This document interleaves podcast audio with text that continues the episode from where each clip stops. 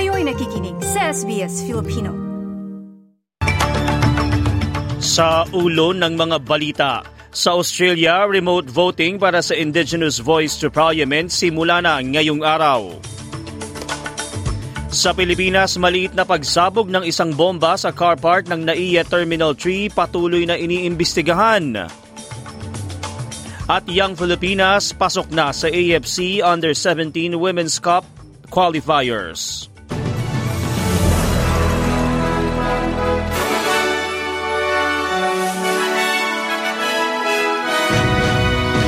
Sa detalye ng mga balita, magsisimula na ngayong araw, 25 ng Setyembre, ang remote voting para sa Indigenous Voice to Parliament.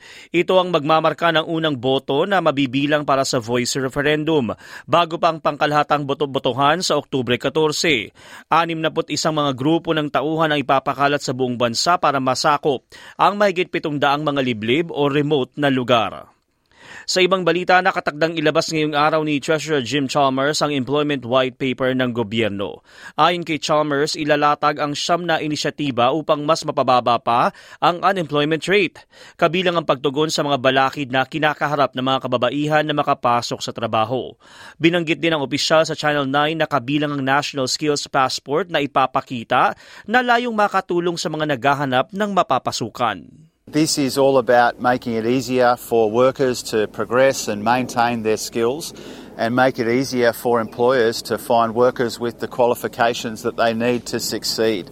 And this is the culmination really of a heap of consultation and collaboration with workers and their unions, with business and their peak organisations uh, to see how we can get a national skills passport uh, which makes it easier for people to have the right skills in the right places at the right time. Isasagawa simula ngayong araw ang National Bushfire, uh, Bushfire Preparedness Summit sa Canberra sa pangunguna ni Federal Minister Marty Watt ng Emergency Management, kasama ang gobyerno ng mga estado at teritoryo. Sinabi ng ministro sa ABC News na dapat ikonsidera ng pamahalaan ang isang National Community Firefighting Service. I think that there probably are young people out there who'd be more interested in uh, providing that kind of community service uh, uh, than they might be for enlisting in the Army Reserves or things like that. But the fact is, we are facing a difficult, changing climate, and we need to be ready and we need to think differently. Lumabas sa bagong pag-aaral na malaki ang epekto ng stress sa maayos na pagtulog ng mga estudyante sa Year 12 sa pagsimula ng finals exam sa Australia. Sa survey ng online mental health service na Reach Out sa isang libong kabataan edad 16 hanggang 25, napag-alaman na kalahati sa bilang nito ay hirap makatulog na nagbubunsod sa stress sa pag-aaral. Ang kabuoang detalye mamaya.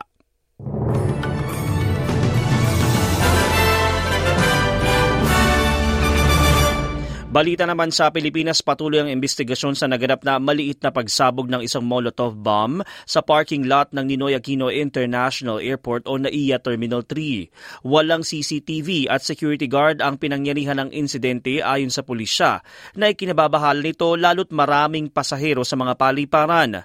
Bagaman tatlong kotse lang ang napinsala at walang nasugatan, ilang biyahero naman ang hindi maiwasan ang pangamba. Samantala sa balitang sports, matapos gumawa ng kasaysayan ng Pilipinas sa FIFA World Cup, umaarangkada naman ngayon ang Young Filipinas. Pasok ang kuponan sa 2024 AFC Under-17 Women's Asian Cup Qualifiers. Ito ay matapos manalo kontra Vietnam sa score na 1-0. Sasabak ang Young Filipinas sa nasabing Asian Cup sa Abril ng susunod na taon sa Indonesia.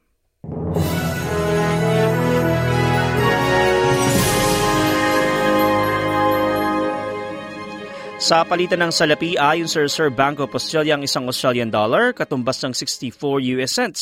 Mula naman sa Bangko Sentral ng Pilipinas, ang isang US dollar maipapalit sa 56.90 pesos, habang isang Australian dollar katumbas ng 36.50 pesos. Sa lagay naman ng panahon, maaraw sa Perth na may temperaturang 23 degrees. Maaraw din sa Adelaide at 24, may manakanakang pag-ulan sa Hobart at 17, maaraw sa Canberra at 25, gayon din sa Sydney at 25, bagyang maulap naman sa Brisbane at 24, habang maaraw sa Darwin at 34 degrees. At yan ang mga balita sa oras na ito. Ako ang inyong lingkod, TJ Korea. Para sa SBS Filipino.